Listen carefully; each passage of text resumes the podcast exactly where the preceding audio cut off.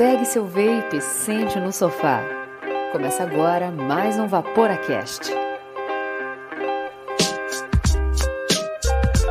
Este programa é destinado a maiores de 18 anos. Vaporar é pelo menos 95% mais seguro que fumar, segundo o Serviço de Saúde Britânico.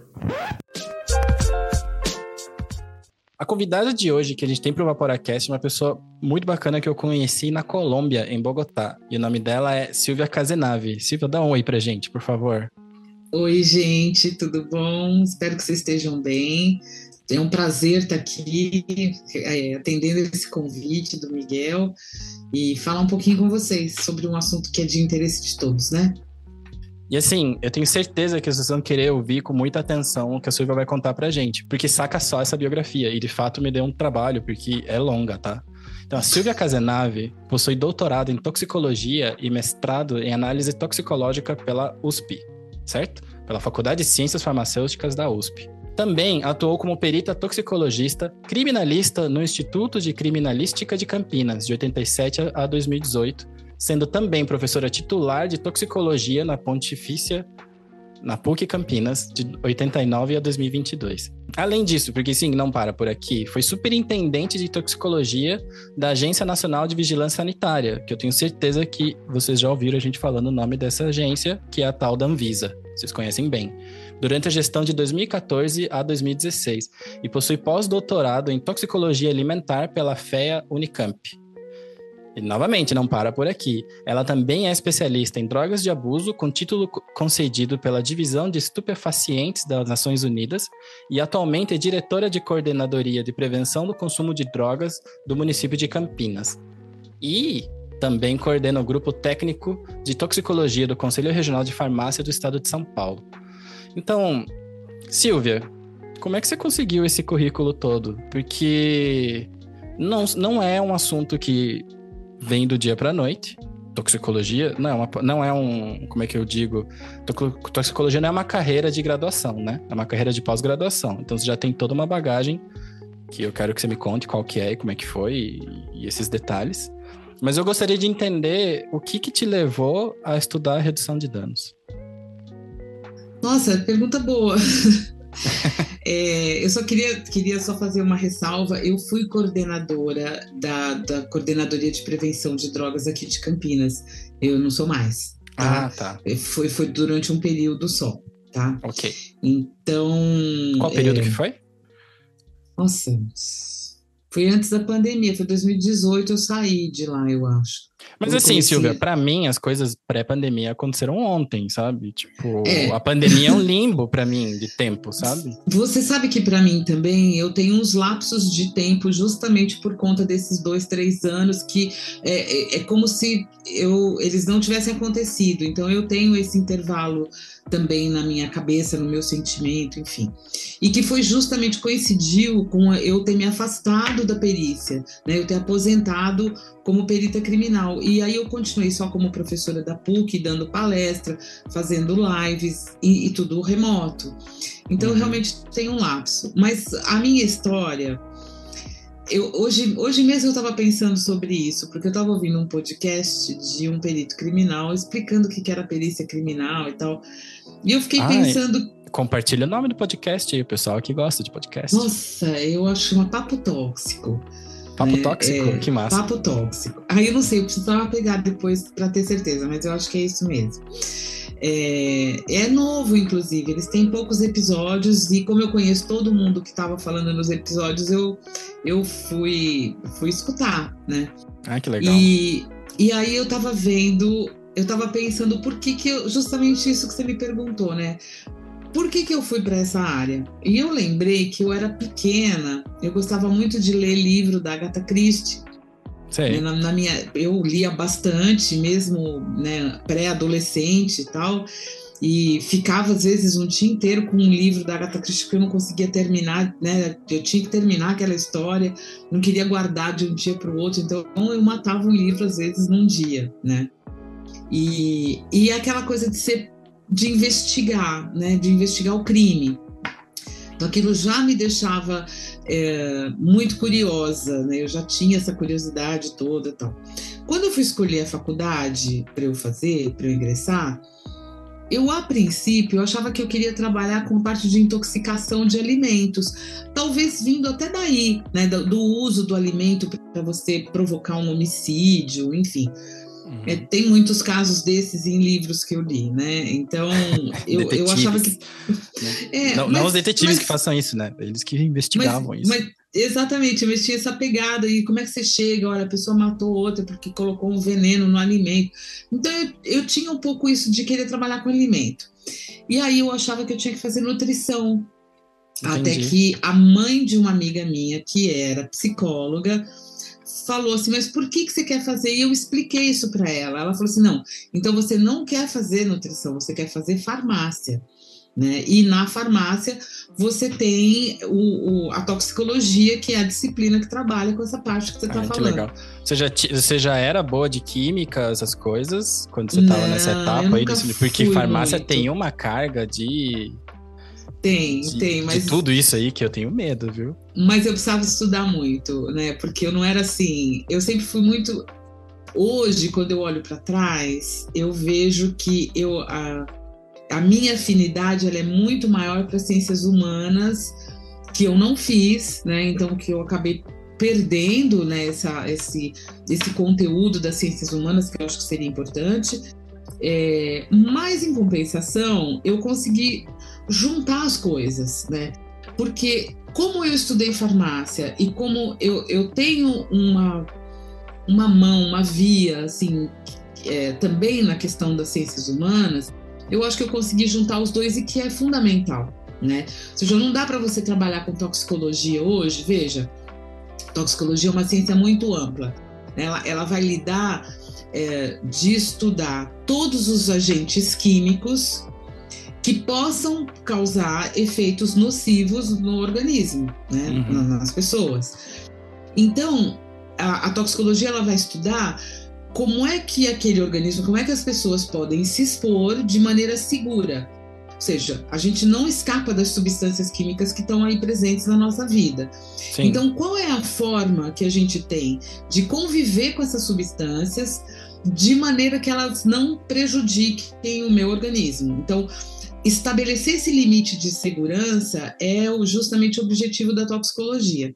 Entendi. E aí, quando você vê esse objetivo e você vê são, quais são as substâncias que estão presentes, então você tem é, substâncias no meio ambiente, substâncias nos alimentos, substâncias no, na, na na vida ocupacional das pessoas, né? Em todas as ocupações você está exposto a substâncias químicas. E você tem a questão das drogas, você tem a questão dos medicamentos, dos efeitos nocivos que os medicamentos podem provocar. Então, cada uma dessas áreas, ela tem um viés que é químico, que uhum. é da ação da substância sobre o organismo, mas ela também tem um viés social, né? Ou seja, por que, que a gente está exposto a essas substâncias? O que, que significa essa exposição? Quem produz esse tipo de, de substância? Quanto que a gente pode permitir que essas substâncias estejam ou não no meio ambiente? Né? Então, tudo isso acaba trazendo você para uma outra questão que é a questão social, cultural, política. Né? Então, tudo isso está envolvido na toxicologia. E talvez daí é que tenha vindo, então, a questão da redução de danos. É, eu ia comentar também que é, talvez a gente esteja queimando pauta, né? Mas é aquilo, né? As substâncias elas estão aí e, e, o, e o contexto socioeconômico, sociocultural é muito, muito, muito importante, né? eu não consigo desvincular uma coisa da outra, né? Então, por exemplo, eu, eu como professora de toxicologia, eu sempre me preocupei em dar em ministrar para a farmácia conteúdos de toxicologia que o farmacêutico precisa. Então, o que, que ele precisa? Ele precisa saber reconhecer a substância, ele precisa saber analisar, então ele tem que saber como preparar essa substância para ele analisar, então ele tem que tirar a substância de um material biológico, por exemplo. Então, vamos supor, a substância está presente no sangue, está presente na urina, ou ela está presente no, na, na terra, na água, no ar. Então, como é que o farmacêutico faz para retirar essa substância do material onde essa, ela está presente e passar por uma análise para identificar, para quantificar. Né? Então, tudo isso faz parte do conhecimento farmacêutico. Né? Então, ele tem que aprender a, é, a, lidar com isso no laboratório. Mas é uhum. é só no laboratório? E as outras questões? A gente não aborda? Claro que tem que abordar. Como é que fica a questão da poluição ambiental? Né? É, o quanto a gente precisa mostrar para o aluno, para as pessoas, a importância de cuidar do meio ambiente, por exemplo. Né? A importância de você ter uma água potável, controlada, é, de qualidade, que seja é, distribuída, né? que as pessoas todas tenham acesso a uma água potável. Né? Uhum. Então, assim, é, essas questões são questões que elas passam por outros é, por outros, outras vertentes, né, como é, social e política, né, e cultural também, né, não vou deixar o cultural de fora desse assunto. Uhum. E isso para todas elas. Agora, como perita criminal, eu fui trabalhar com a toxicologia de drogas, porque é, na, na, polícia científica, eu trabalhava no laboratório, que eles chamam lá laboratório de entorpecentes, né, que eu prefiro chamar de, de laboratório de drogas. Entorpecente é a substância que causa torpor e a gente trabalha com substâncias que não são, não causam torpor apenas, elas podem causar outros efeitos, então eu prefiro eu achava que o entorpecente era um. Claro, né? A polícia usa de maneira geral, né? Mas eu achava que era o jeito certo de chamar. Não é, então. Sou eu que discordo disso, viu? Mas você é especialista, chamando... Silvia. Você pode. Você é quem pode discordar. eu, eu, discordo porque eu falo assim: olha, entorpecente, na verdade, vem de, de uma tradução que nem estupefaciente, como os, os, os latinos chamam, né? É, então vem de tradução errada. Entorpecente é aquilo que causa torpor. Torpor geralmente está associado a uma depressão do sistema nervoso central. Então, cocaína, por exemplo, é um estimulante, né? Então, tem, tem substâncias que são alucinógenas. Entorpecente substâncias... seria, sei lá, uma morfina? Seria, por exemplo. Exato. Ou seja, que dá Tanto esse... que, olha só, esse, esse entorpece, né? Legal, Literalmente. Que é. entorpece, é. exato. Esse exemplo seu é legal porque, por exemplo, é, a gente vê assim, as pessoas chamando delegacia de narcóticos, né? Por exemplo. Uhum. Né? Por que, que chama delegacia de narcóticos? Né? Narcótico, quem que são os narcóticos? São só os opioides, né? É, heroína, morfina, codeína, são narcóticos, produzem narcose, né? Que é aquela sensação de sonolência incontrolável, enfim. Então, é, começa voltando. Eu, eu, eu, eu, Não, não, mantém, a gente gosta. Eu falei, a gente, a gente só para esclarecer, aqui no pré-papo, pré-gravação, Silvia falou: olha, às vezes eu começo a falar e eu me perco no assunto. E assim, eu eu, minha resposta foi: a gente encoraja que você se perca no assunto, porque daí a gente cria curiosidades e tem onde voltar para caso a gente para continuar, né? Eu gosto, pode, Não, mas, pode ficar Mas então, vou, voltando, né? Então, eu fui trabalhar na, no setor de entorpecentes, no setor de drogas, porque eu fazia análise das substâncias que eram apreendidas pela polícia. Então, ah. quando a polícia fazia uma apreensão, ela tem que ter certeza que droga que é aquela. Então, manda para o laboratório e a gente faz análise e diz: olha, é, nesse pó bege que foi apreendido, existe a presença de cocaína. Então, um comprimido azul, que poderia ser o sildenafil, que é um princípio ativo de do remedinho azul. Um do remedinho azul, azul que alguns homens usam azul. depois de uma certa idade. É, Exatamente. Esse foi o caminho que então tipo te apresentou as drogas formalmente, então. E então, agora foi... tem o último trecho, né, que é daqui agora para redução de danos, né? Então, não se aí é, né? não é, é daqui, daí mesmo, né? Ou seja, eu no laboratório fazendo análise de drogas, o que, que eu percebia? Que tinha um, um perfil de apreensão, né? Então a uhum. gente tem que lidar com essa coisa do perfil de apreensão. Então, quando eu vi as fichas das pessoas que estavam sendo submetidas à análise porque tinham sido detidas pela polícia, é, que é uma coisa óbvia, a gente percebe que tem um, um padrão Sim. E esse padrão é de homens, jovens, negros, é, de baixo poder aquisitivo, é. de periferia. Então, é uma coisa assim, que parece ser óbvia, né, mas que é importante a gente destacar e falar todas as vezes. Né? Porque é, ninguém trabalhava com estatística nessa época no laboratório. E eu gostava já de separar, tanto que a minha tese de doutorado ela foi voltada para essa parte, né, para a parte de prevalência de apreensão, de uso, mostrando perfis diferentes.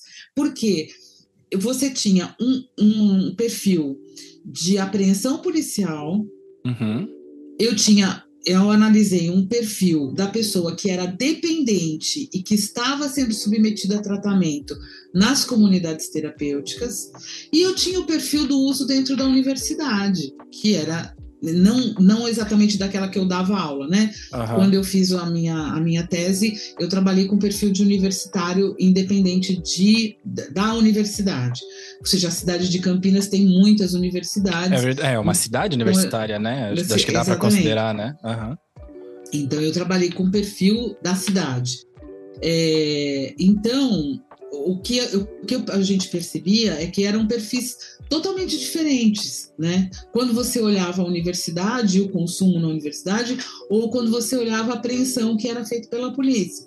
Até da e substância aí, ser diferente, qualidades diferentes, etc. Qualidades diferentes, qualidades diferentes. É, é, aquilo que se usava na universidade, ou, por exemplo, no, no, caso das pessoas em tratamento, porque eram pessoas já dependentes, com um diagnóstico de dependência, é, a gente primeiro a gente tinha muita gente alcoolista, né? Uhum. Não usuário de maconha, por exemplo, né? E tinha usuários de cocaína. Quando eu comecei, eu, né, eu comecei há 30 anos, há mais de 30 anos atrás. Então, assim, foi tendo uma evolução do, da, das drogas que eram apreendidas. A gente, há 30 anos atrás, não tinha o êxtase. Existia o êxtase, porque ele foi sintetizado em 1914, mas ele não era ainda usado como droga de abuso. Então, não comercial, assim, é, assim né? É, o acesso, é, né? Uhum não tinha esse acesso. Esse acesso começou em 2009. Então, assim, a gente tem uma evolução né, do, do tipo de drogas. Hoje, por exemplo, a gente está com, com substâncias sintéticas que são super importantes. Mas, enfim, é, só para voltar na questão da redução uhum. de danos. Então, por conta da minha tese, desse meu envolvimento e, e da minha tentativa de estar tá sempre trabalhando a questão social, eu acabei fazendo parte do Conselho Municipal, na época chamava Conselho Municipal de Entorpecentes, e do Conselho Estadual de Entorpecentes, onde eu representava o meu conselho profissional, que era o Conselho Regional de Farmácia. Hoje eu voltei a ser. Eu sou eu sou conselheira dos dois de novo, Ai, de legal. novo representando o CRF, né?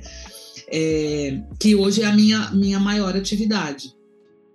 Então, quando eu comecei a participar dos conselhos de drogas, que hoje se chamam conselhos de política sobre drogas, né? Sim. É, porque eles tiraram o, título, o, nome entorpecente, aí voltando naquela nossa discussãozinha, é entorpecente, né? Então hoje a gente não chama mais de conselho de entorpecentes, a gente fala de conselhos de política sobre drogas. Aí eu comecei a entender o que, que qual era a proposta da política de redução de danos né? E essa proposta era o quê? Era você, já que a pessoa é dependente, que ela não consegue deixar a droga, que ela não consegue deixar aquela substância da qual ela faz uso compulsivo, que é isso que é a dependência. Então, qual é a forma que a gente tem de minimizar os danos que essa dependência ocasiona na pessoa. Ou seja, é uma ação de saúde, mas é uma ação também de, de uma política, de uma de uma atividade, de uma estratégia para fazer com que a pessoa tenha um menor dano, já que ela não consegue, ou já que ela não quer largar, ela não quer deixar de usar a substância que ela faz uso, né? E foi daí que eu entrei na questão da redução de danos para drogas ilícitas, principalmente.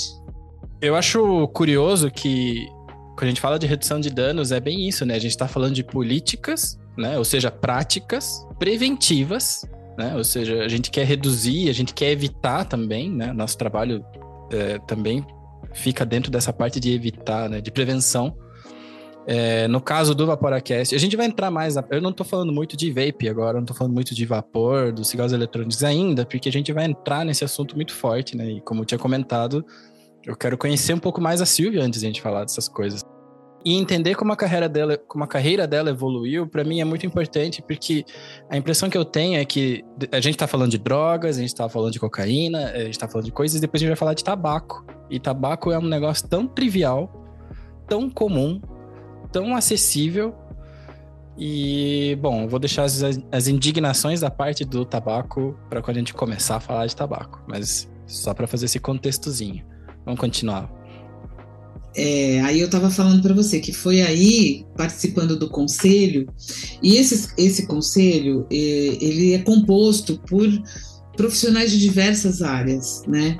Então você tem a participação é, governamental das secretarias que estão envolvidas com as questões de drogas e você tem os conselhos de profissão, né? Conselho de Medicina, Conselho OAB, é, Conselho de Psicologia ou de Farmácia, do qual eu represento. Então, essas pessoas todas discutindo e trabalhando juntas, é, em 2000, mais ou menos 1999, 2000, a gente recebeu em São Paulo um primeiro encontro internacional de redução de danos. E foi um evento maravilhoso, né? Porque se discutia a redução de danos na é, que, que tinha aparecido já fazia 10 anos, mais ou menos, e que era um, uma que era uma política, na verdade, que era muito rejeitada. Quando entrou redução de danos como estratégia, a redução de danos ela foi vista como uma apologia ao consumo de drogas. Né? Imagina, a gente a gente estava saindo de um período de ditadura, começando com abertura né, democrática. É, a questão das drogas era uma questão que era, que era vista de forma muito preconceituosa. Ainda é, né? Ainda é. Ainda é, ainda é, verdade, verdade. A guerra às drogas era a política existente, né?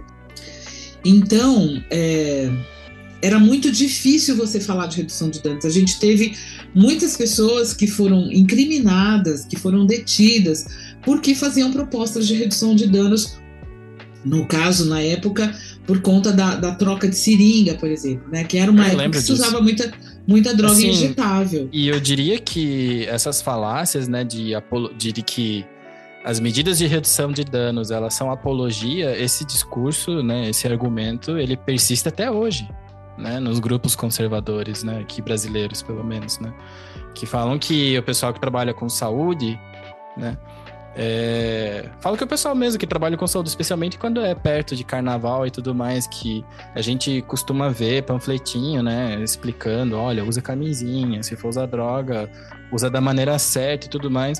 E eu vi se repetir esse argumento de que isso é apologia às drogas muitas vezes, muitas vezes mesmo. Não, esse ano nós tivemos casos assim, inclusive divulgados na, na, na internet, né, em várias, várias plataformas, de é, medidas de redução de danos que tinham sido divulgadas e que você via, sei lá, políticos pegando as medidas e dizendo: olha que absurdo, isso daqui está sendo, estão ensinando a usar, né?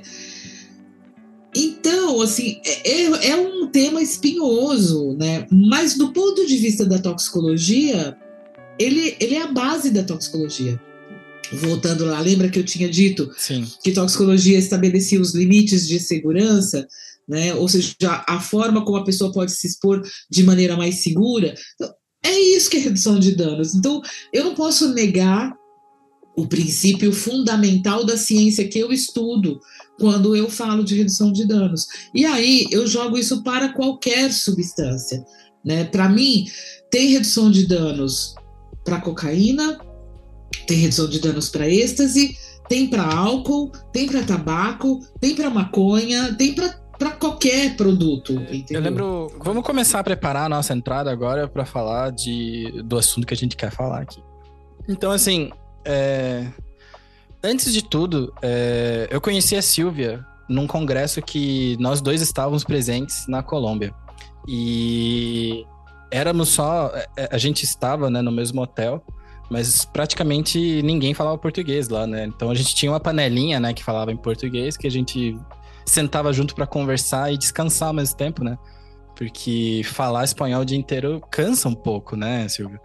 Então, a gente se conheceu lá, eu assisti a palestra dela, gostei muito, a gente conversou bastante depois, e é a palestra dela, ou pelo menos partes, ou a alma, né?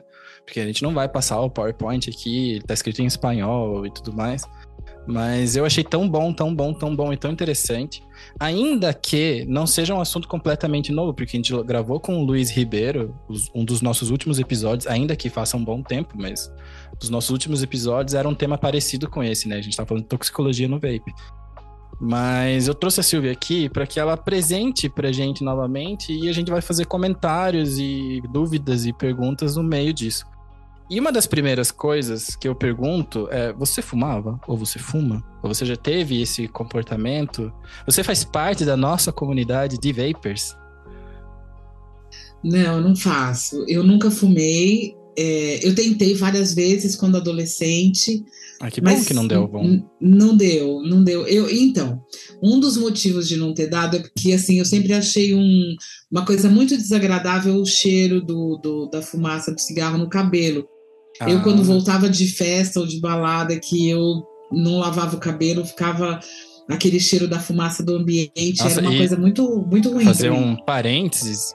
Uh, eu, claro, você com certeza deve lembrar, mas eu já lembro de quando colocaram as leis antifumo em baladinha, né? Porque antes a galera fumava em lugar coberto, fechado.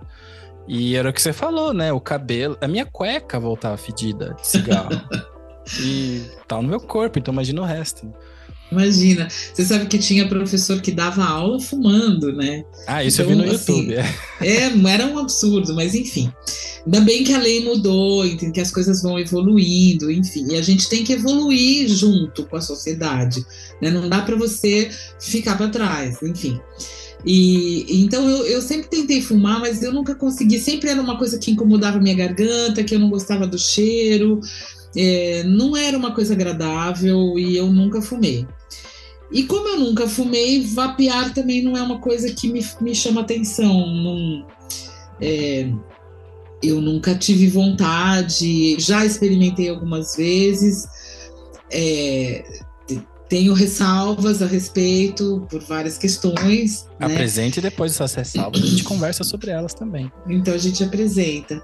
Mas então eu não sou, não faço parte do, da, da comunidade de vapes. Diretamente, vapers. né? Agora você faz, porque você está aqui conversando com o Vaporacast e o nosso papel é justamente criar essas pontes aqui, né? A gente quer aprender mais. Eu até vou tirar aqui, fazer um pequeno desabafo mas um dos motivos no qual eu, eu tinha uma resistência em voltar a gravar era porque eu me sentia um pouco fora do lugar, sabe? Fora do lugar de fala, sabe? Um pouco. Por quê? Porque você não fuma? Não, não, eu fumo, fumo vape, né? Eu vaporo, hum. não fumo vape, perdão. Desculpa, gente, não me matem. Mas eu não sou da área da saúde por estar falando sobre saúde, então eu me sentia um pouco desqualificado. Então, que para resolver essa medida, o Vaporacast agora, nessa volta, eu já falei na introdução, mas vou falar de novo, a gente vai ter muita ciência aqui, acostumem-se que a gente vai ter muita gente da área da saúde sempre falando. Provavelmente a gente vai tentar intercalar com, com vapers, né? Mas nem sempre essas pessoas da saúde, elas são, são vapers, o que faz com que o ponto de vista dessas pessoas, a Silvia é uma delas, né, que não vapora, nunca vaporou, aliás, nunca vaporou, assim, nunca teve o hábito de vaporar, é especialmente importante porque é quase, é, não é quase, é uma visão diferente da que a gente está acostumado a falar aqui dentro do Vaporacast. Muito embora também o Luiz Ribeiro não vaporava, então era uma opinião profissional pura, se eu posso chamar assim, sabe? Então, uma das coisas que eu gostaria de ver nessa conversa, Silvia, é justamente esses contrapontos que você tem também. Essas poxa, eu eu, né, eu, eu sei que a, eu já assisti a palestra, né? Então eu sei a conclusão, eu sei até onde você vai chegar. Mas eu sei que você tem ressalvas e preocupações do teu ponto de vista profissional para o que acontece com o vapor no Brasil. Então, quando você for colocar essas coisas, fique à vontade que a gente gosta da controvérsia e a gente gosta de conversar. Não, claro. É, então, é, sim, só talvez retomando alguma, alguma coisa uhum. mais, mais conceitual, né? É, por que, que eu não quis fazer opção nem pelo cigarro, nem pelo vape, né? Porque, claro, você tem, você tem produtos ali dentro, né? Claro. É, a questão é que, que, da mesma forma que você está falando que não tem lugar de fala enquanto profissional da área da saúde, eu também não tenho esse lugar é, para pedir para uma pessoa assim, olha, pare de fumar ou pare, pare de vapear, né? Uhum. Porque eu não sei o quanto é difícil fazer isso, porque eu não, não uso o produto. Nossa, é muito difícil. O, o, o parar de fumar é é ridiculamente difícil, assim. Eu conheço, posso listar aqui umas 100 coisas mais fáceis do que parar de fumar. Mas a verdade é que eu também não sei dizer ao completo, porque a minha transição foi mais tranquila. Eu conheci o vape cedo, né? Mas conheci o vape cedo nas minhas tentativas, né? Eu tava só tentando parar de fumar na, na vontade, né? Mas eu conheço pessoas que fizeram acupuntura, fizeram terapia, fizeram, fizeram várias coisas físicas e várias coisas psicológicas, se eu posso dizer assim. Sei que ainda tem a parte física, mas quero dizer, eles trabalharam a mente e o corpo e ainda assim não foi suficiente, sabe? É, é o que a gente costuma falar, né, na comunidade aqui, que a pessoa fuma pela nicotina e morre por todo o resto, né? Então, e parece muito ilógico né? De que uma pessoa não apenas não pare de fumar, que ela apenas fala, putz, é verdade, deixa eu tirar aqui e colocar, botar para fora, né? Mas a, o tabagismo ainda é um dos líderes entre as causas de morte evitáveis, né? E ela coloca o seu pezinho em todas as outras, né? Nos problemas cardíacos, problemas respiratórios e assim por diante. Então, mas por, por que dessa dificuldade de parar de fumar, né? Por conta da nicotina mesmo. Nicotina uhum. tem um altíssimo potencial de abuso e ela causa esse nível de prazer. Então, ela é uma das substâncias que é comparada à heroína e à cocaína. Ou seja, a nicotina é uma das principais substâncias a causar é, essa compulsão, esse desejo incontrolável de consumo. Né? Uhum. É, e por isso que ela é questionada também, entendeu? Então hoje, quando você fala é, que, que no, no, cigarro eletrônico, no, no, produto que distribui, que dispensa nicotina, né, que as pessoas veem problema nisso, é porque elas estão olhando para a questão da dependência. Uhum. Então, a primeira coisa que a gente tem que separar justamente é isso. Né? Já a pessoa que é dependente, ela é, é, é difícil ela deixar dessa dependência, deixar desse uso compulsivo. Então tem todo um trabalho para você fazer e, e, tem várias ações que você pode executar para minimizar um pouco essa dificuldade. É, o que, que acontece hoje com, com o tabagista quando ele se propõe a passar por um tratamento? Que se exige dele abstinência. Exato. Então, é muito difícil. Então, por isso que eu falo assim: eu não tenho lugar de fala e eu não vou dizer para um tabagista pare de fumar. Né? Se você não, não parar de fumar, eu não vou dar continuidade no tratamento. Não sou eu que faço isso, é o médico, né? mas repetindo algumas falas. Uhum. Porque a gente sabe que isso é muito difícil de fazer. Então, é aí que entra a questão da redução de danos. Ou seja, até agora eu falei o, o, como é que eu penso a questão da redução de danos pela toxicologia e pela questão das drogas ilícitas. Mas Sim. quando chega no tabaco, é a mesma coisa. Então é difícil para a pessoa parar? É, super difícil. Tem algum recurso? Olha, tem vários. Existem então, por exemplo, alguns, começa né? assim. Uhum. Começa, por exemplo, o, o pessoal que, que vai nos programas de tabagistas no CAPS, é, uma das coisas que o pessoal vai falar para eles é assim: olha, então em vez de você começar a acordar e já fumar, espera, tenta retardar o máximo possível de tempo.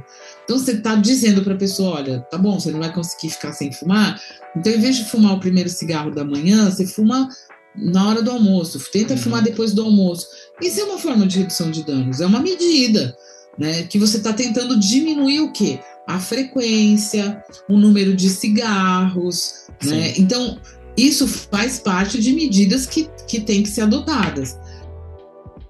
Bom, se você mantém a nicotina, que isso inclusive acontece através de medicamento, através dos PETs, né, que você é, coloca de absorção dérmica. Os tais dos métodos de reposição de nicotina. De né? reposição de nicotina, através do spray. Então você está fornecendo nicotina que é para a pessoa ter uma diminuição da compulsão e não fumar o cigarro. Então você continua dando nicotina para ela.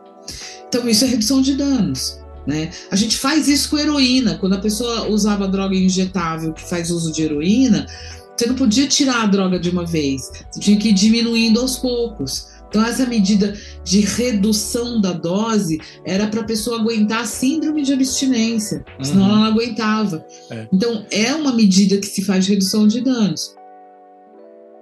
Aí ah, a gente tem o problema de como é que as pessoas lidam com o, com o conceito de redução de danos mesmo, e principalmente hoje com o conceito de redução de danos para tabaco, porque se aceita a redução de danos para cocaína, para êxtase, para LSD, para inalantes, né, para solvente, uhum. para lança-perfume, por exemplo, mas não, a gente não tem conseguido fazer com que as pessoas entendam que também pode haver redução de danos para tabaco. Né? Eu, o, que eu, o que eu vejo muito, eu ia fazer dois comentários. O primeiro comentário é que o, a minha história de parar de fumar é mais ou menos essa. Eu não fui em lugar nenhum, não me consultei com ninguém. Mas eu tinha entendido de que eu não conseguia parar mais.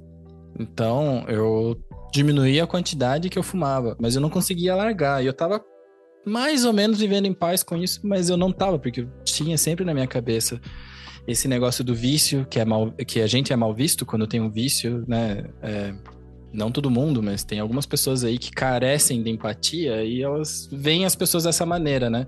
Como uma pessoa que tem um vício, como alguém que não tem autocontrole. Então, e eu também me via um pouco dessa maneira, porque a gente costuma ser muito mais duros quando a gente se julga, né? Então, eu, para mim foi muito difícil, né? Quando eu conheci o vape, é, quando eu conheci, né, o cigarro eletrônico, eu consegui de fato parar de pensar no cigarro. E eu diria que eu tô num ponto de que o cheiro do cigarro me incomoda. Não, não é gostoso. Porque lembra que quando eu tava. Né, o sentimento meu de quando eu tava tentando parar de fumar, eu tava na faculdade, né? Comecei também quando eu tava por aí. Então, quando eu entrava, assim, no prédio, tinha a galera fumante ali que ficava fumando embaixo da, da marquise, né? Porque não pode fumar dentro, fumavam lá fora. E enquanto eu tava nessa minha tentativa de parar de fumar, eu passava ali e enchia o meu pulmão daquele cheiro horrível e eu achava maravilhoso, sabe? Eu falava, nossa, eu queria estar ali também. E isso foi passando, eu não tenho mais isso com, com cigarro, geralmente me incomoda, né? É... E o outro comentário que eu ia fazer, eu acabei colocando no primeiro ali, né? Que as pessoas que têm vícios, elas são vistas como pessoas sem autocontrole, muitas vezes, né? E uma das impressões que eu tenho nessa relação do tabagismo é que se demonizou tanto o tabagismo, e com razão, porque faz muito mal, que a nicotina ela acabou levando essa fama toda como causadora das doenças e não como causadora da dependência, que tem uma dificuldade, uma diferença aí. E também eu percebo que para as pessoas parar de vaporar não significa parar de fumar porque o comportamento é similar, né? O, comportamento mecânico e continua saindo um, um, vaporzinho aqui da boca, então sai uma. Sai coisas da minha boca, uma fumacinha. É, eu não queria falar fumaça, porque a gente aqui é chato com fumaça, a gente sempre fala vapor. Ainda que a gente sabe muito bem, tá? Não que também não é Silvia, vapor, né? Que não é vapor, é um aerosol, exatamente. Mas a gente tem que chamar de alguma coisa. Se chamar de aerosol, a galera vai achar que eu tô vaporando o desodorante, sabe? Então, vamos de vapor. Mas eu tenho essa noção de que é, o parar de fumar é, não é parar de fazer dano no seu corpo, é parar de soltar fumaça pela boca. Sabe como? Você tem essa leitura também? Você tem. É, você tem essa leitura parecida com a minha de que a impressão que dá é que a sociedade, ela não. A sociedade, vou chamar a sociedade, sim. A sociedade, ela não. Ela entende que parar de fumar é parar de soltar coisas pela boca, não é parar de ingerir. Porque a gente é tão. É, a, a gente é tão mal visto quanto um fumante, se não pior. A opinião pública, isso não é dado do Data Miguel, mas sai lá daqueles relatórios do Reino Unido que a gente sempre fala também. Tem um. Em alguns dos anos, agora não vou lembrar direito, mas tinha um gráfico da opinião pública em relação ao vape, que ela foi piorando com o tempo. No começo era visto como uma inovação que podia ajudar as pessoas a parar de fumar, que era uma entrega mais limpa e tudo mais. Depois eu quero falar sobre esses aspectos toxicológicos aí. Explica pra gente, por favor, qual é esse ciclo aí, né? Diferença entre o cigarro e o do, e o do vapor. Mas. Mas enfim, como vapor, eu tô cansado de ser mal visto, sabe? É por isso que a gente é ativista. É, mas você sabe que eu acho que isso também tem um viés da, da questão da indústria do tabaco e de, de como é que foi a história dessa indústria e de tudo que ela fez para poder crescer. Então, Exato. é muito difícil as pessoas dissociarem né, um, uma, uma tecnologia ou, ou, enfim, uma coisa que, que tem uma relação com a indústria. Por mais que a gente fale assim, ah, não, mas o, o vape não é da indústria do tabaco. Não era, agora é, é, é né? Não Passou era, a ser. Né? Agora é. Exato. Então, e também porque a gente assim, tem que lembrar, né, que a China também faz parte da indústria do tabaco, embora não se fale muito disso. E, e eu posso dizer com tranquilidade que mais de 90% dos aparelhos vem de lá também. Dos aparelhos de cigarro eletrônico, né? Então, eu acho que esse, esse viés, ou seja, esse vínculo que existe, que as pessoas fazem, é isso que, que faz elas observar, é, sentirem ou, ou, ou acharem que, que, que, as duas coisas têm relação. E, e tem, né? Não dá para. A gente não consegue, por mais que você tente separar hoje, eu acho que, que fica difícil. E aí tem uma história da indústria por trás né, de, de, tudo que a gente viveu, né, da, da, das mentiras da, que foram toda, contadas, né? Que foram contadas, das, das, estratégias que foram usadas para publicidade, para propaganda. Eu até mencionei na minha apresentação lá o, o, a série Mad Men, né? Sim. Que é uma série que tem tudo a ver, que fala da propaganda, que é bem legal, é da década de 60, 70, eles passam né, nessa época. Então é uma são, são coisas da história que, que vinculou né, a indústria do tabaco a uma nocividade e aí qualquer coisa que, que gire em torno vai estar tá classificada junto, né? Uhum. Ou vai estar tá sendo vista de uma forma enviesada também. Agora, do ponto de vista da toxicologia, e aí, se eu esquecer a indústria, se eu esquecer de onde vem, se eu não levar em conta quem comprou quem, etc., eu tenho que, que mostrar que o produto que tem num cigarro eletrônico hoje é diferente do produto que tem num cigarro convencional. Uhum. O fato de você não ter combustão, você não tem uma série de substâncias que são nocivas. Né? Então, você falou uma coisa é, que, que eu vejo muita gente falando que assim é, a nicotina causa dependência, mas a, a, a, morte é produzida por outras substâncias, né? A nicotina também não é santinha, entendeu? Dep claro que ela é uma substância que ela tem pode ter até finalidade terapêutica, né? Nós temos receptores no organismo que são receptores nicotínicos, eles recebem substâncias com uma estrutura química semelhante à da nicotina mas se ela mata. Né? Então, dependendo da dose, aí a toxicologia ah, sim, entra. Sim, com certeza. Dependendo uhum. da dose, dependendo da via de introdução, dependendo do tempo e da frequência de exposição, as substâncias, como a nicotina, também matam. Elas também são nocivas, elas também vão produzir dano. Então, o que, que a gente tem que fazer? Tentar observar e analisar e verificar quais são as condições de exposição que não vão trazer danos. Que condições vão... de exposição. Isso condições de exposição, que são essas. É a dose, é a via de introdução. Então, quando a via é dérmica, ela é mais lenta, ela não vai atingir um pico plasmático muito alto, muito rápido. Mas se ela, ela é respiratória, então o pico plasmático, é a quantidade de nicotina que está sendo distribuída para o cérebro é rápida e, e intensa, uma quantidade maior. Por quê? Porque a via é respiratória. É, além disso, tem o tempo e a frequência, ou seja, por que, que a gente fala é, é, que eu estava dando agora como estratégia? Olha, não fuma ou diminui o número de cigarros, é porque você está diminuindo a frequência, né? Não é só a dose, é, é espaçar de quanto em quanto tempo o organismo vai estar exposto àquela, àquele produto. Então, tudo isso. E outra, tem questões de suscetibilidade individual, ou seja, a pessoa que tem problemas respiratórios ou que tem problemas.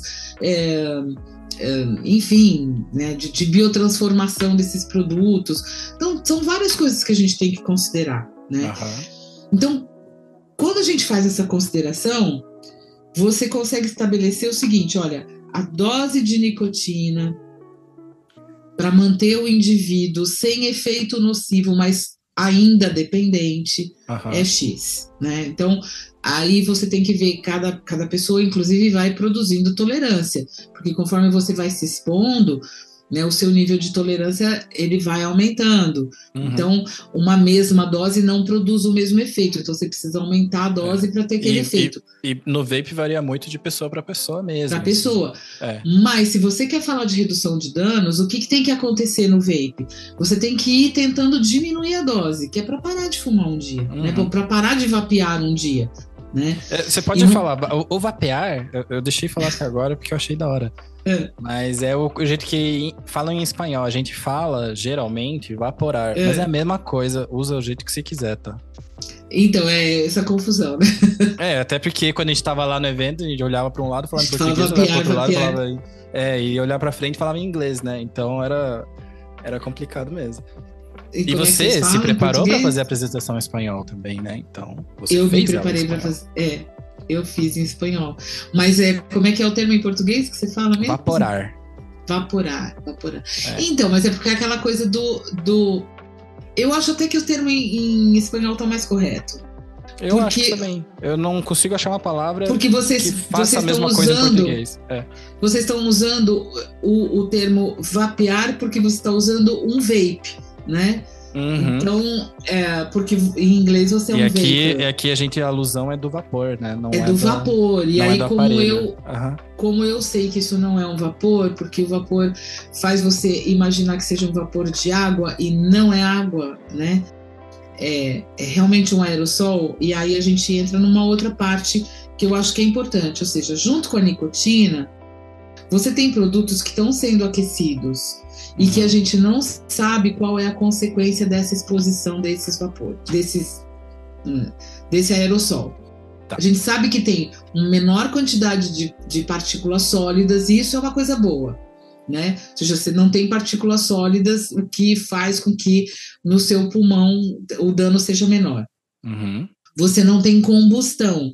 Então, o fato de não ter monóxido de carbono interagindo com a nicotina, porque no cigarro convencional os dois agem juntos e aumentam o efeito nocivo. Isso. Né? Explica um pouquinho mais dessa interação no cigarro, porque eu gostei muito da, da, da do que você mostrou lá na, na Colômbia.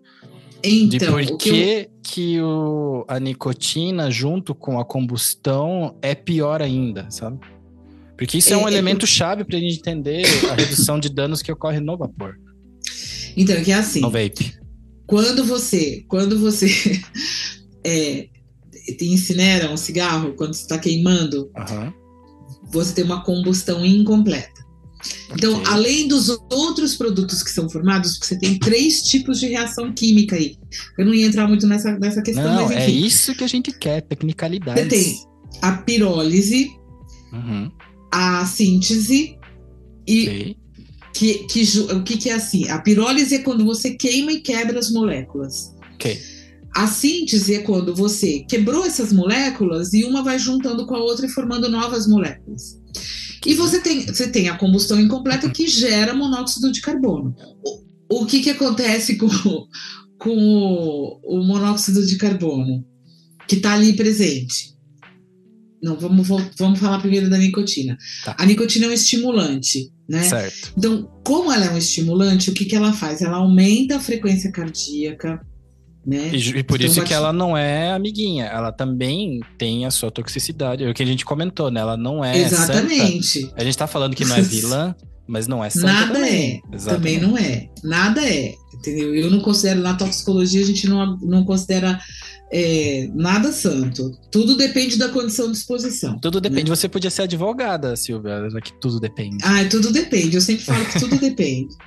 Mas aí, assim, é, ela é uma substância estimulante. né, do sistema nervoso central. Mas ela não age só no sistema nervoso central. Eu estava falando, a gente tem vários receptores aí onde ela se encaixa.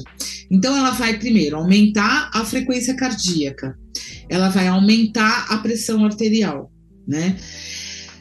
Aí, quando você tem um aumento da frequência cardíaca, você tem um aumento da pressão, o que, que você precisa? De oxigênio. Oxigênio. Certo? Ah. Oxigênio. Só que aí a gente vai lá para o outro lado, vai lá para o lado do monóxido de carbono. O que, que o monóxido de carbono faz? Ele entra na hemoglobina e joga o oxigênio para fora da célula, da hemoglobina. Ela tem preferência ele, na hemoglobina, né? Ele tem maior afinidade. afinidade. Aliás, tem duzentas e tantas vezes, 210 vezes mais afinidade pela ah, obrigado pelo número. Obrigado pelo número. Do, do que é, o oxigênio. Então, o monóxido de carbono que se liga na hemoglobina, ele vai formar uma substância chamada carboxiemoglobina. Okay. Ou seja, ela não transporta oxigênio mais. Então, aquela hemoglobina não consegue levar o oxigênio no organismo para as células. Ele fica lá solto no, na corrente sanguínea sem ir para lugar nenhum, sem conseguir entrar na célula, sem, sem conseguir ser utilizado. Quando você fala então, que ela vira uma substância, é porque ela não, não se desliga mais também? Se desliga se você tiver mais oxigênio do que o monóxido. Então, por exemplo, com uma máscara de oxigênio, você der muito oxigênio. Veja, como eu falei, são 210 vezes mais afinidade. Uhum. Então, a, a, hemoglobina ela prefere ficar grudadinha com o monóxido de carbono. Uhum. Mas ela ela desliga, né? Só que para isso você precisa fornecer mais oxigênio, 210 vezes ou 250 entendi, entendi. vezes mais oxigênio ah, para ela poder se desligar, entendeu? É porque eu tava, a minha pergunta era que ele vai pegar esse mono, essa hemoglobina que, que agora tem monóxido de carbono, ela vai levar para os lugares onde se precisaria oxigênio. Essa é a minha pergunta. Ou ela apenas é uma hemoglobina que não faz nada? Não, ela, ela fica transportando monóxido de carbono e que aí, como ela vai se ligar, depende da porcentagem de carboxiemoglobina formada, você vai ter menor quantidade de oxigênio sendo transportado e utilizado. Então, aí você tem a consequência do efeito nocivo, né? Aí, em função da porcentagem. Então, por exemplo, uma pessoa que fuma cigarro convencional pode ter até uns 5% de carboxiemoglobina no organismo. Nossa, uma pessoa muito. que não fuma é bastante, é bastante. Uma pessoa que não fuma tem 1,5%, 1%, 2%, entendeu? Depende da cidade onde mora, com poluição ambiental também, isso vai aumentar ou diminuir. Então, mas é considerado um valor de referência para fumantes até 5%. Só que se a pessoa tiver 30%, ela já não está respirando direito, as células Nossa, já não estão funcionando. 30%, 50%, você já não respira, você já tem muitos efeitos é, da falta de oxigênio, como se fosse uma. Ai, fugiu a palavra. Como se fosse uma. Quando você não respira. Uma asfixia? Uma asfixia, isso, obrigada, exatamente. Você já começa a ter asfixia, né? Celular. Nossa. Por quê? Porque você está respirando, mas o oxigênio não está entrando nas células. Então, então enquanto tem... isso, daí o coração vai tentando compensar com o pulmão, exatamente. com o corpo todo. Exatamente. Então é assim, olha, quando você. Aí então voltando, né? Uhum. Então, por conta disso, a interação da nicotina com monóxido de carbono, e aí eu tô falando de uma interaçãozinha, de duas substâncias, eu tô esquecendo o resto que tem, né? Não tô falando da interação com sei lá, com substâncias carcinogênicas como benzopireno, como nitrosaminas, que na combustão elas também vão estar presentes, né? No cigarro convencional elas também estão presentes e elas vão acarretar, além de vários efeitos, elas vão acarretar o, o efeito de, câncer, de câncer, né? Que é o que mais mata em relação ao cigarro. Exato. Por quê? Porque você não tem uma intoxicação aguda dessas substâncias, você vai ter um efeito que é um efeito retardado, ele vai aparecer depois de muito tempo de uso. Né? E o que a gente tem de número, né? Esse número vem do INCA, é que 50% dos usuários de cigarro morrem em decorrência de alguma complicação causada pelo cigarro. Né? E causada, então, aí... na sua maioria, na sua maioria não, mas em grande parte nessa interação que a gente estava comentando, né? Além das substâncias. Com as outras mais, né? substâncias, né? com as substâncias que são carcinogênicas. Porque isso que eu estou te dando aqui da, da, dessa comparação, dessa interação a, é, nicotina com, com monóxido, né? Então você tem é, um efeito que é imediato, que é consequência desse, desse batimento cardíaco, uhum. dessa exposição ao monóxido de carbono, mas você vai ter também uma consequência disso mais a longo prazo, né? Que Pelo vai ser uma causado no corpo e tudo mais. Que vai ser uma aterosclerose, que vai ser uma, uma vasoconstricção, entendeu? Que é consequência dessa interação também mais a longo prazo. Isso falando das duas, né? Então, quando você, você queima um cigarro convencional, a gente sabe que ele sem queimar tem cerca de 500 substâncias e hoje se estima 7 mil substâncias. Eu, eu nem falo 7 Esse mil. Esse número aumenta, né? Toda vez que a gente olha, ele aumenta. Toda vez. eram 1.200, daí eram 4.300 e agora são 7 mil. Mas se você Mas é, é porque que, é que quanto melhor vai... você tem, quanto como é que a gente estava comentando isso lá, né? Quanto melhor for o seu dispositivo de detecção, mais coisa vai pegar. Exato. Você vai pegar muitas substâncias. Então, tem algumas delas que estão em quantidades muito pequenas, que não são suficientes para produzir um dano, mesmo que a longo prazo, mas elas são detectáveis. É, ou seja, você consegue observar essas, a presença dessas substâncias numa fumaça, por exemplo. Talvez elas não tenham tanta importância. Eu dou importância mais ao monóxido de carbono, Uhum. A nicotina, que é estimulante, e as substâncias carcinogênicas, são aquelas que estão em grandes quantidades e que você sabe que se você aumentar a frequência de uso, né, você aumenta e aumentar a dose, né, uhum. você aumenta a probabilidade do câncer aparecer. Então, eu, isso era uma das coisas que eu tinha falado, né? O efeito estimulante ele é dependente da dose, ou seja, quanto maior você aumenta a dose, maior a intensidade do efeito. Uhum. Mas o efeito carcinogênico, ele, ele, é, ele depende do, uh, da frequência, da, desculpa, não da frequência, da, da exposição. Assim, quanto maior for a exposição, maior a chance, maior a probabilidade de ter o câncer, de desenvolver o câncer.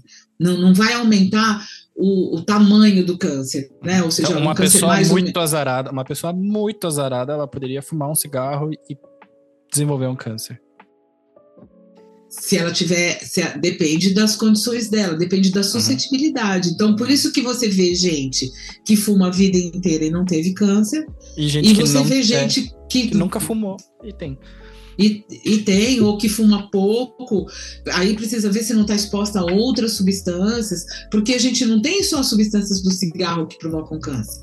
Né? A gente tem substâncias que estão presentes no meio ambiente, a gente está exposto aí a, a, vários poluentes ambientais. Monóxido tá de carbono, a... inclusive, também é, é assunto de quando a gente fala de se morar numa cidade, né? Porque os carros são a combustão, eles queimam combustíveis fósseis e passam aqui na nossa cara, né? Então tem, a gente tem muitas fontes, né, de, claro, de ar contaminado para a gente respirar, né?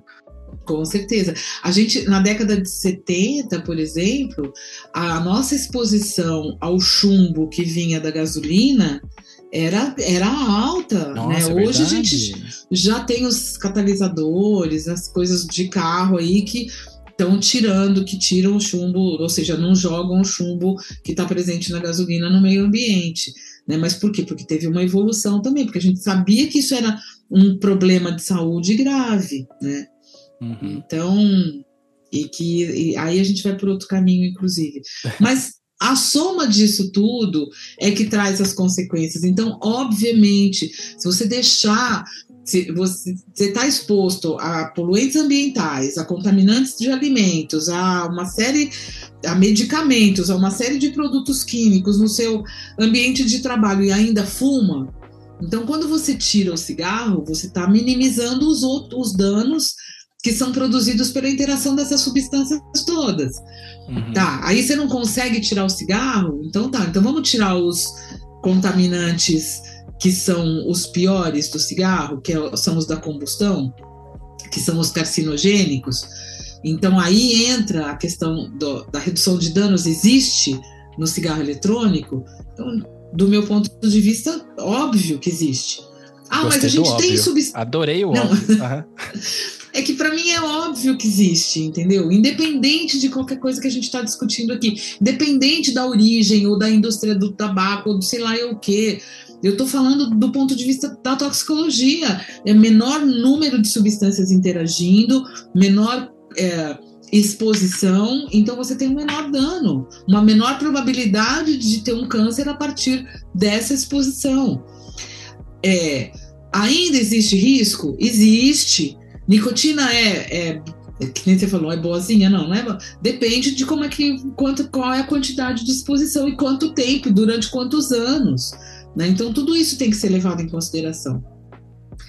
Aí a gente pode até entrar num outro aspecto, que eu sei que é uma coisa que é polêmica, inclusive para vocês também, que é a questão dos aditivos. Né? Sim. Então, sabor e aroma são coisas que estão aumentando a probabilidade disso no futuro ter dano. A gente não está vendo danos agudos, mas a gente também desconhece a interação dessas substâncias com outros produtos. Então, eu acho que é uma coisa que a gente tem que estar tá sempre é, com isso em mente eu, também. Né, eu, eu entendo a tua preocupação, especialmente porque Agora eu sei que tem produtos, flavors, eu vou chamar de flavors, né? Esses aditivos, né? Que, que são saborizantes dos líquidos que a gente chama de juice, mas os líquidos de cigarro eletrônico. E eu sei que existem marcas, né? Que são apropriadas, que são especializadas para o uso no vapor, com inclusive revisões de receitas para diminuir. É, ingredientes, ingredientes ou substâncias que eram encontradas, como diacetil e algumas outras coisas, eu sei que a, a própria indústria dos flavors tem trabalhado muito nisso. Mas quando essa cultura de se fazer juices com sabor foi feita, de fato era um risco mesmo. Podia ter dado muito ruim, né? Porque como que eu conheci o vapor e, e, e como eu acho que é para as outras pessoas também, né? Ainda que hoje o, o panorama é um pouco diferente, porque quando eu vaporava, não existia. Quando eu comecei a vaporar e vaporava, não existiam cigarros eletrônicos descartáveis. Eram só os do meu estilo aqui, padrão, que você tem seu líquido, você põe seu algodão, sua resistência e tudo mais. E assim, né? E a gente costuma apontar muito a falácia, que é uma falácia, é um. Em vez de falácia, eu vou chamar uma figura de argumentação um, um argumento. Falácia. A gente fala, né, que o vape são apenas quatro ingredientes mais a nicotina, né? Ou quatro ingredientes com a nicotina. Então a gente sabe que não é bem assim, né? Tem flavors, eu sei que tem alguns que são monitorados pela comunidade, que são alguns flavors de canela, alguns flavors gelados de aditivos de mentol e coisa assim. Não vou saber dizer exatamente quais são, mas vários são, foram reportados pela comunidade de que até às vezes quebram o teu tanque se ele é de plástico, sabe? Ele faz alguma coisa ali. E também eu sei que existem marcas, né?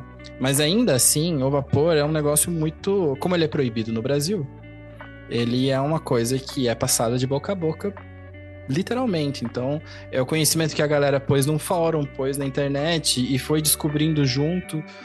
E coincidentemente a gente foi descobrindo que isso não fazia tão mal quanto a gente achava que. Eu achava que fazia muito mal, por exemplo. Eu, eu era um dos que dizem ou que pensava, antes de evaporar, claro, de que era ou igual ou pior do que o cigarro. Porque não podia ser. Não, a gente não tá acostumado a coisas tão boas na vida, certo? Então, assim, você tá lá viciado num cigarro que é fedido, que faz mal, que te mata, que, que tem o potencial de te matar. E de repente chega um cigarro eletrônico, que é um dispositivo eletrônico da hora, é bonitinho, tem sabor bom, é, não deixa cheiro, são muitas vantagens. E eu, que sou uma pessoa desconfiada, fiquei muito desconfiado. E foi aí onde eu comecei a pesquisar de fato e encontrei vários relatórios do Reino Unido, outros países que usam como ferramenta, né? Mas no contexto que a gente tá, isso que você está chamando a atenção do que, que tem dentro do Juice, é muito, muito importante, porque a gente está num contexto brasileiro de que não existe uma regulação, existe uma proibição, né? E nessas proibições, o mercado negro reina, certo? É aqui que. Por quê? Porque é o que tem. Então, esse mercado negro, que eu fico com dó de chamar dessa maneira, porque eu tenho amigos que têm marcas de juice e conheço pessoas da comunidade que se empenham muito em fazer um trabalho bem feito para os outros vapers, porque acreditam na nossa causa mesmo. Só que nesse mercado não regulado, na situação que a gente tem no Brasil, pode ser qualquer coisa. Pode ser que eu compre um líquido, porque né, não vou poder comprar numa loja registrada, nem liberada, nem nada. Pode ser que eu compre um líquido na internet que esteja recheado de todas as coisas que não é para ter, e eu não faço ideia disso, né? É por isso que eu, quando a gente conversou lá no evento e você ficou sabendo que eu fazia os meus líquidos, que você viu que teu cabelo foi parar no teto, assim né? Você falou, meu Deus, Miguel, mas isso é muito perigoso. Eu falei, olha, eu estudei bastante, eu juro que eu tô fazendo do jeito certo, ou pelo menos o mais certo que eu consigo, mas é a mim, é o meu método de controlar o que eu vaporo. Eu sei que pelo menos no meu líquido não tem substâncias que conhecidamente pela que na comunidade vapor são conhecidas por ter um potencial negativo. Mas isso não é realidade para todo mundo. Então, mas você sabe que a, a minha preocupação, inclusive quando você mencionou, é, a minha preocupação é porque as pessoas têm uma percepção equivocada de que qualquer tipo de produto que possa ser usado na indústria alimentícia é seguro e pode ser usado para vapear também. Exato. E isso é um grande equívoco, entendeu? Sim. Tanto que é, a gente conhece o problema ocasionado quando se usou Nevale, a vitamina eu nunca Nevale, vou esquecer, exatamente. Porque foi um, dia antes do meu aniversário, ou foi no dia do meu aniversário que eu li a manchete que tinha rolado no dia anterior. Então eu sei que foi setembro de 2018.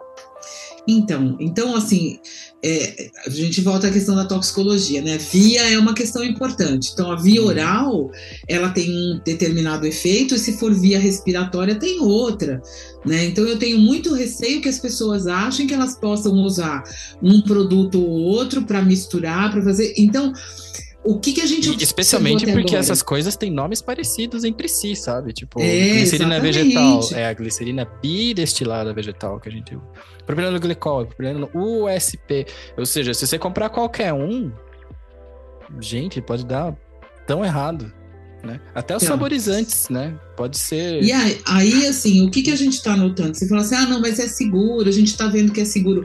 Vocês estão vendo que não tem uma intoxicação aguda a gente não sabe o qual é, é a, a, consequência de um uso prolongado, ou seja, quanto é que pode ser utilizado para não produzir um efeito em longo prazo. Né? Então, eu acho que isso é uma questão importante também. Né? Agora, você tem total razão quando você fala do mercado ilícito. Né? Esse Isso, mercado ilícito, ilícito é muito melhor do que mercado negro. Muito obrigado. Então, esse mercado ilícito, ele realmente, assim, ele tira o, o, a possibilidade de você ter conhecimento, saber ter, e fazer opções que sejam mais adequadas. Né? Então, é, realmente, assim, proibir e aí eu acho que não é só essa questão do, do cigarro eletrônico, mas eu penso isso para todas as drogas, né? Ou seja, quanto mais você proíbe, é, mais prejuízo você tem. A gente está vendo que guerra às drogas que tem 50 anos, quase 60 que estão anos, perdendo há 50 anos, né? É, é, não tem resultado. Então, e, e a gente está vendo com, em relação ao cigarro eletrônico, que foi proibido lá em 2009, olha o padrão de uso como está hoje. Elevadíssimo, Sim. entendeu? Não, é como. Seja, tem gente que não acredita que não é, que não é liberado. É, então, tem mesmo. Tem muita gente que acha que não é, tem Já problema. deve ter encontrado alguém, e aí você fala, nossa, é proibido e vende no posto. Eu falo, o quê? Mas vende no posto, como assim é proibido? A polícia vai lá toda hora, sabe? Gente, Curitiba, todo posto de gasolina vende. É, você sabe que aqui eu precisava investigar, né? Porque eu não, eu não vi isso, assim, eu não sei onde tem na cidade, mas eu, eu vejo vou dizer que tabacaria é o lugar mais difícil de achar de achar. Porque é onde, inclusive, tinha acabado um dos meus insumos de vape, tive que comprar pela internet para chegar aqui, de uma loja confiável e tudo mais. Então eu tava caçando alguma coisa para evaporar, porque meu líquido tinha acabado e eu tinha esquecido de comprar. E passei em três tabacarias aqui de Curitiba, não encontrei. Passei no posto, achei. Porque as tabacarias recebem toda essa atenção da, da polícia, do Ministério Público, do governo, da, da, do enforcement, né? Uhum. Eles recebem toda essa atenção e aí quem tá na lojinha do lado, que, sei lá, vende pão, ou no caso gasolina, põe para vender e nada acontece, sabe? O meu medo que é é que a gente, por conta dessa não liberação, dessa não regulação, dessa falta de, de regras, é uhum. que a uhum. gente tenha um caso de Evale no Brasil por mau uso de cigarro eletrônico e que isso acabe com a nossa luta toda, sabe? Com todo o esforço que a gente está fazendo. Porque aí vai vir mais proibição, porque as pessoas não conseguem entender o que aconteceu, entendeu? E aí vai vir mais proibição. É o que acontece com as drogas ilícitas, por exemplo. Eu acho que o único que não sofre isso é o álcool, né? Porque mesmo quando você tem uma contaminação de álcool e etc., de, de bebida adulterada, acaba que o álcool se é. livra de qualquer tipo de proibição. Mas o, o que eu acho, o que eu acho curioso é que se você procurar no, no Google e colocar Bom, você vai ter que achar as palavras no meio da minha frase, querido ouvinte. Mas tem um mapa no Google que eu já vi algumas vezes, isso é um, é um dado sem fonte meu agora, que mostra quão bem visto é pela sociedade o consumo de álcool. E no Brasil é mal visto. Em relação, por exemplo, Chile e Argentina, que todo almoço tem uma taça de vinho, que é de lei, certo? Tipo, para eles beber um vinhozinho, uhum. uma coisa no almoço não é nada. No Brasil, se você be... se está trabalhando, foi almoçar e tomar um vinho, você não é bem visto, né? Então, assim, a gente é muito conservador aqui ainda, né? Por incrível que pareça. Você sabe que eu estava reparando outro dia, só fazendo um parênteses aí na questão do álcool, né? É, que, que, por exemplo, quando você vê filme americano, não só americano, tem filme estrangeiro, é, os caras estão no, no, trabalho e sempre é, tem um, um no trabalho tem uma garrafinha de uísque lá o cara se serve, serve para quem foi fazer algum negócio. E eu falei assim, aqui a gente não tem isso. Isso é absurdo pra gente. Pra gente é, falar, o cara é, é alcoólatra. É. É, exatamente, exatamente. Mas eu sei que acho que coisa onde tem advogado, gente da acho que isso é coisa de gente da grana. A gente nunca, a gente nunca trabalhou, né, com. É, pode ser. Você que foi professor que gente... e trabalha no escritório, nunca trabalhou com é, gente de dinheiro. Não chegou nesse padrão, né? Mas, Mas, enfim, eu sei que, uhum. que a gente tem muitos assuntos. Eu acho assim que para os seus podcasts eh, você pode convidar vários toxicologistas que a gente não vai dar conta de esgotar. O que eu, o que eu queria trazer para vocês aqui era assim uma visão bem dar uma pincelada em todas as possibilidades de assuntos que vocês podem aprofundar. Né?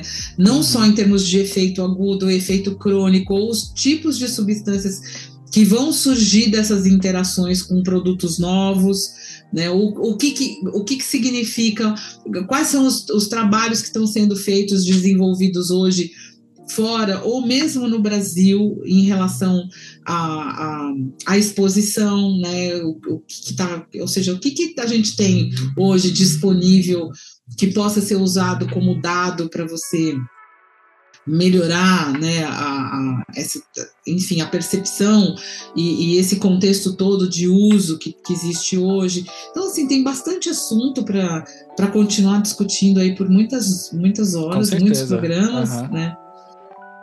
A gente estava falando lá no começo, especialmente de quando você trabalhava com essas outras não que trabalhava com as outras drogas, mas que você trabalha com redução de dano de outras drogas também, como cocaína e tudo mais. É, qual foi a sua opinião?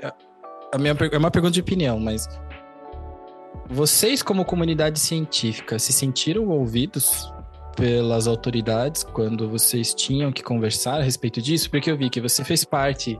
Deixa eu até pegar de volta aqui o teu resuminho, a sua bio.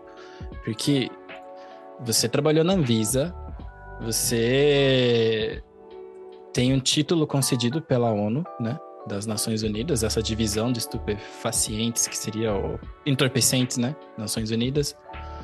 Você trabalhou, né, com prevenção do consumo de drogas em Campinas e no estado, né? Então, assim, como que vocês se sentiam ouvidos quando vocês levantaram esses pontos? Imagina, de jeito Como nenhum. eu, eu falo assim que, terminar? apesar de eu ter feito parte dos, dos conselhos de drogas, né, dos conselhos uhum. de entorpecentes, que na, era como se chamava na época, eu, eu me lembro que eu falava assim, olha, parece que a gente tem que recomeçar sempre. Cada nova gestão, cada vez que mudava o grupo, você tinha que trabalhar coisa conceitual desde o começo E hoje eu falo assim que há 30 anos atrás a gente já falava de redução de danos, a gente já apontava possibilidades diferentes de conduzir essas questões relacionadas à dependência, por exemplo, e a gente continua falando as mesmas coisas e, e é muito difícil de ser ouvido, né? É, eu, eu me lembro que a primeira vez que eu ouvi falar de maconha medicinal, e que estou falando de uhum. maconha, cannabis é a mesma coisa, né? Só o um nome científico da planta. É porque tem gente que separa e tem gente que não sabe que maconha é cannabis. É, né? é eu, eu tô ligado. a, gente, então, a gente gravou com uma especialista em medicina canabinoide, em terapia é. canabinoide, e ela pediu pra gente fazer essa dissociação, né? Falar cannabis, porque ainda tem gente que acha que a cannabis é a medicinal. E a maconha, e a maconha é a do mal. É, então, é que é mais fácil é, tá junto ali, play along, né? Mas isso é uma coisa que a, né?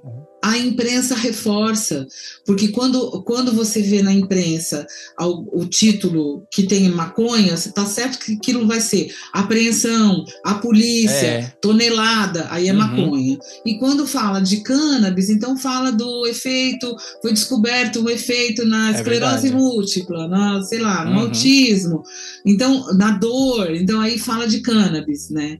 Isso. Enfim. E a primeira vez que eu ouvi falar de, de maconha medicinal foi com o próprio professor Kathleen, que é um, né, um médico que mais trabalhou com canabidiol e com maconha é, no Brasil, é, que faleceu faz algum tempo, poucos anos, acho que foi até durante a pandemia. É, eu ouvi dele a explicação do uso da maconha como medicamento pela primeira vez quando em, sei lá, quando eu saí da faculdade, quando eu comecei a fazer a minha pós-graduação, né? Então, a gente ouve isso há tanto tempo, mas as coisas parece que não mudam, elas são muito lentas para mudar. As próprias medidas de, de tabaco, né, contra o tabagismo, levaram mais de 40 anos para ter eficácia né? Ou seja, a prevenção ela demora para acontecer. Você tem que ir fazendo, refazendo, fazendo de novo, insistindo para que aconteça alguma coisa. Então, é, tem hora que dá vontade de desistir mesmo. Mas eu, como eu falo aquilo que eu penso, então não é uma questão de desistência, né? Eu só continuo falando.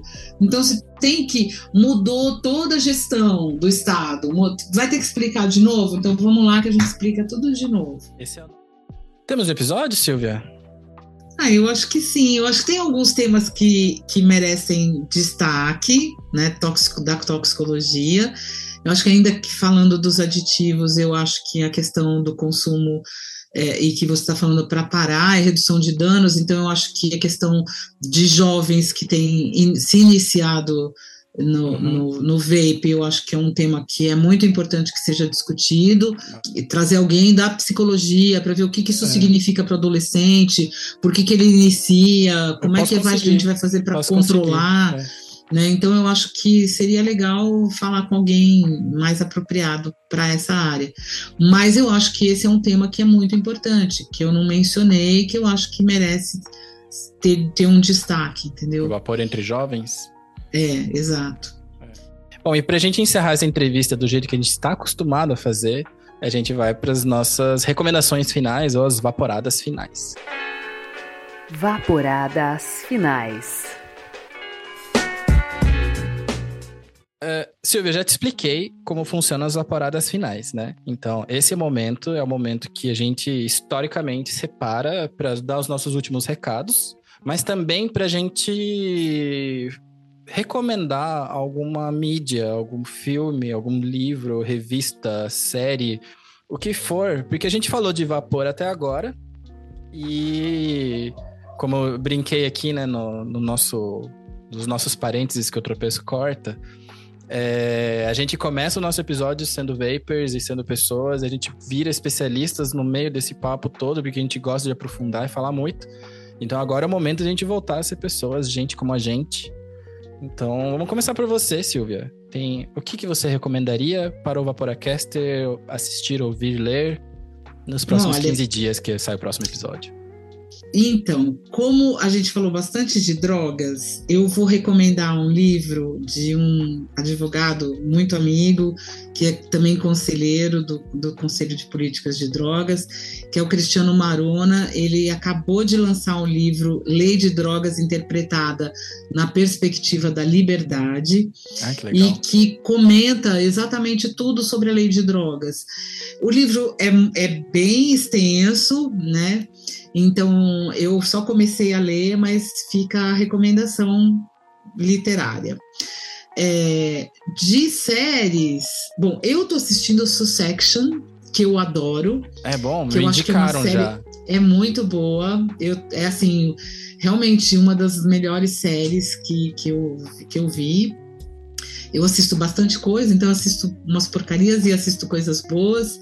Né? Atualmente é a que eu tô assistindo e que eu tô gostando muito. E eu já tinha falado para vocês aí mais em relação ao tabaco, mas também que é uma série excelente. Ela já ela não é tão nova, que é o Mad Men. É, e é, é, o Mad tem, a, tem o sentido né, de, de é, Madison Square, que é a avenida onde os publicitários trabalhavam. Ah, Então, eu achava que era Mad de loucura Mad mesmo. de loucura. É o- é o trocadilho, eu acho, né? é, deve- É trocadilho. é, eu acho que é o trocadilho que eles fazem. ah, Mas é muito legal. E eles têm- isso. Tem um episódio de loucura lá que eles usam LSD e mostram os efeitos do LSD. É bem interessante, né? Esse- essa Até- série a minha cunhada me, me indicou e ela é designer em Nova York e ela falava, nossa, É. você tem que assistir porque É muito legal. que é o que ainda rola por aqui, assim, exceto as bebidas e o cigarro dentro do escritório. Não, é muito legal, acho que vale a pena. Assim, para mim tinha um significado especial, inclusive por conta da época, é a mesma época que eu era criança, então me, me trazia coisas de infância, da minha memória de infância, que foram bem legais, né? Inclusive a, é, a aparência do meu pai, enfim, né? Que é aquela coisa do, do, do cara que sai para trabalhar e com a família.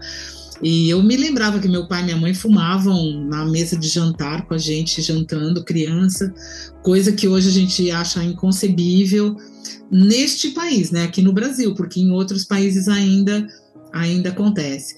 Então ficam essas duas séries, né? Ah, muito É. bom, muito obrigado. Uma, Inclusive- uma que eu tô vendo atual, outra que eu já falar, vi, e o falar. livro, né? E o livro. Inclusive, eu aqui, eu, eu. A gente geralmente fala de série e vocês sabem que eu sou meio nerd, meio coisa. Gosto de cultura pop pra caramba, eu sempre tô meio antenado nas coisas que estão saindo. Mas, pra. Não pra parecer intelectual, mas. Mas também. eu vou. eu vou recomendar um livro que, por enquanto, ele só existe em espanhol, que é do Juan José Sirion Lee. E o livro chama o El Concepto de Reducción de Daños y de los Derechos Humanos, ou seja, o Ah. conceito de redução de danos e dos direitos humanos. Esse autor, Juan José Sirion Lee, ele estava conosco lá no- na Colômbia também. Você conseguiu um livrinho dele? Consegui o livro Ah, dele, eu- mas não li eu fui ainda. lá dar uma titeada. Eu não, ter- não terminei ele ainda. E foi muito bom para Claro, né? Recebi o livro muito bom, tem um autógrafo e tudo mais, eu achei o máximo. Mas é um assunto que ressoa muito comigo, que é o, o direito humano de, da gente reduzir os nossos... O nosso direito humano da redução de danos, né? E eu acho- que isso é muito importante mesmo. Com Fortalecendo certeza. ainda também ah, os nossos amigos vapers latino-americanos, existe no YouTube, e vocês vão ter que procurar com essas palavras, possivelmente, porque vocês sabem como é o YouTube em relação a coisas de vapor, né? De vape no geral. A gente fica dentro de um shadow ban. Você sabia disso, Silvia? Não, não sabia. Repare, né? Nada relacionado a vape é, será recomendado para você na tua timeline do, do. Não, não sabia. Mas isso aqui no Brasil ou em todo lugar? Aqui no Brasil, e eu acho que em todo lugar, eu acho que em todo lugar, é uma política do. É uma política do YouTube mesmo. Do Tem YouTube, cria- aham. Isso, tem criadores de conteúdo dos Estados Unidos também que estão reclamando. É meio difícil. Mas procure, porque vale muito a pena, que chama Safer Argentina. Seria o Safer de ser mais seguro, né? Do safe, Uhum. mais seguro. Mas pode procurar como Safer mesmo. E procura no YouTube. Esse é um documentário que ainda está em espanhol. A gente está conversando com eles para a gente fazer as legendas em português. Ou alguém fazer as legendas em português. É um documentário espanhol que fala exatamente da nossa vida de vapor, porque eles estão acompanhando um grupo de vapeadores argentinos, eles estão contando ah, como, como é que é lá, né? E é muito bacana porque esse filme é produzido pelo Jeffrey Zamorra, ou em espanhol Jeffrey Zamorra, e ele será speaker na, no Globo, no, na GFN, que é o Fórum Global de Nicotina. Então vejam porque é um trabalho muito, muito legal. Muito, muito legal mesmo e falaremos mais sobre ele também nos próximos episódios, porque tem uma bolsa de estudos que eu quero ter mais detalhes para contar para vocês como é que faz para concorrer. E de série normal, então, que é a cara do Miguel, que vocês costumam ver, eu tenho uma recomendação que está no Apple TV ou no, na pirataria, caso você seja adepto, que chama For All Mankind, ou seja, para toda a humanidade. É uma série que fala sobre a corrida espacial, né? Então, ela começa ali nos anos 70, do homem chegando à Lua, só que com um porém não foram os Estados Unidos que chegou primeiro, foram, foi a Rússia. Então, quais, quais são essas consequências políticas, geopolíticas e na corrida espacial mesmo? Isso dá para ver tudo nessa série. E a cada temporada você vai avançando tipo uns 10 anos ali. Então, é muito bacana, vale muito, vale muito a pena assistir. O elenco é de primeiraça. E é isso. Então, Silvia, é, você tem redes sociais? Como é que, se alguém tiver uma pergunta aqui, como é que te encontra? Eu tenho todas, assim, as comuns, né? Mais como as mais tradicionais. Instagram, Twitter, Facebook, é, que mais? LinkedIn, uh, LinkedIn, que é profissional. É, eu não gosto de LinkedIn. É, é, que, é que ela é mais profissionalzinha é. mesmo, é. né? Então, eu até que preciso dela. É, Facebook eu quase não estou usando, mas. Quais que você mas... gosta mais? Instagram, Twitter? Ah, eu acho tudo meio chato, assim. Eu não e tenho com... muita é. paciência, eu não coloco. Eu meio que, que reproduzo as coisas, tipo, divulgando coisas de amigos ou de instituições que eu tenho contato, ou de sites que eu, ou de perfis que eu gosto, de toxicologia, por exemplo. Então, meio que eu, eu aproveito para divulgar. Uhum. E coloco, misturo com umas coisas pessoais, de vez em quando uma fotinho minha fazendo alguma palestra, alguma coisa, e, né? E qual pra... é o arroba? Uma Como biscoitada.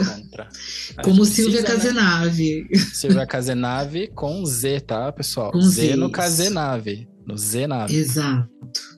Exato. Bom, Mas estou então... à disposição de vocês, de todo mundo que quiser conversar, quiser seguir, né? Aproveita, segue lá. E, e se quiser é, conversar, estou à disposição, sem problemas. Isso aí, Silvia, novamente, muito obrigado por estar conosco aqui no Vapor Studios Virtuais. Imagina, eu que agradeço conceder a, essas duas horas de conversa que a gente está conversando aqui, né? Já, já, são duas horas de conversa. Que editadas serão um pouquinho menos, desculpa aí, pessoal, tem partes que só a gente conhece. E, bem, o Vaporacast fica por aqui. Daqui a 15 dias tem outro. Agora a nossa periodicidade mudou um pouco. Mas é porque a gente está com muitos projetos e de maneira que a gente. E a forma que a gente conseguiu encontrar de voltar com o Vaporacast e dar conta de tudo isso é atrasando um pouquinho, né? Porque antes a gente era semanal. Porém, já dou spoiler, tá? Primeiro será o lançamento do episódio no podcast, porque isso é mais rápido, a gente já tem as manhas de como fazer. Depois, no YouTube, vai ter a versão legendada em espanhol e. Bom, português também, né? Em português, espanhol e inglês. Para que toda a comunidade Vapor, não só a brasileira, mas a comunidade Vapor latino-americana e o resto do mundo possam entender o que a gente está falando aqui também, porque eu acho que são conversas que precisam chegar até as pessoas. Então é isso, pessoal. Até. Eu ia falar até semana que vem, não. Até daqui a 15 dias. E é isso aí, VaporaCast para sempre. Obrigada, gente. Obrigada pelo convite, viu? Isso aí. Adeus. Acabou. Até mais. Acabou. Então tá joia. Vou fechar aqui o parar de gravar.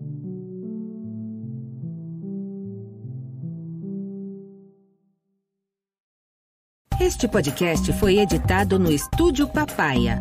Saiba mais em opapaya.com.br.